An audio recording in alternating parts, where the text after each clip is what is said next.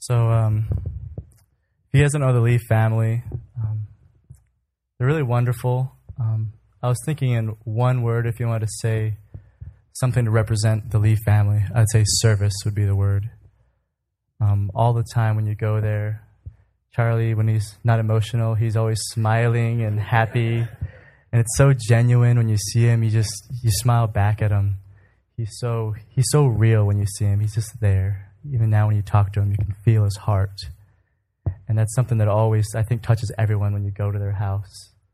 And when you see Janet, Janet's always the stylish mommy. She's always just talking and she's bright and she's always serving and her hands are always moving. She's either making food or hugging people or cleaning dishes. She's just moving, moving, serving, serving.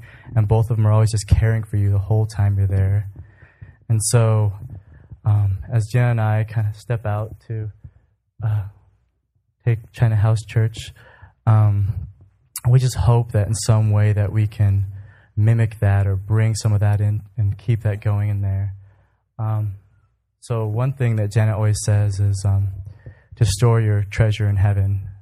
And I was reading through Matthew six, and in Matthew six he goes through it. He talks about Jesus is talking about. Um, he tells you how to give and how to give cheerfully, right? To not look, to not try to gain anything here.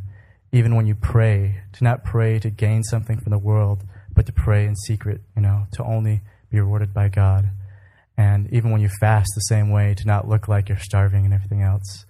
And when I think of that, I think that's it. When you really seek to store your treasures in heaven, that's what kind of I can see in the Lee family. That's what they're going for, and that's what is behind all that service. So, um, so we just humbly and uh, hopefully uh, hope to see at the end that when Jesus sees us, he'll just be able to say, oh, "Well done, my faithful servant." So, thank you, Lees.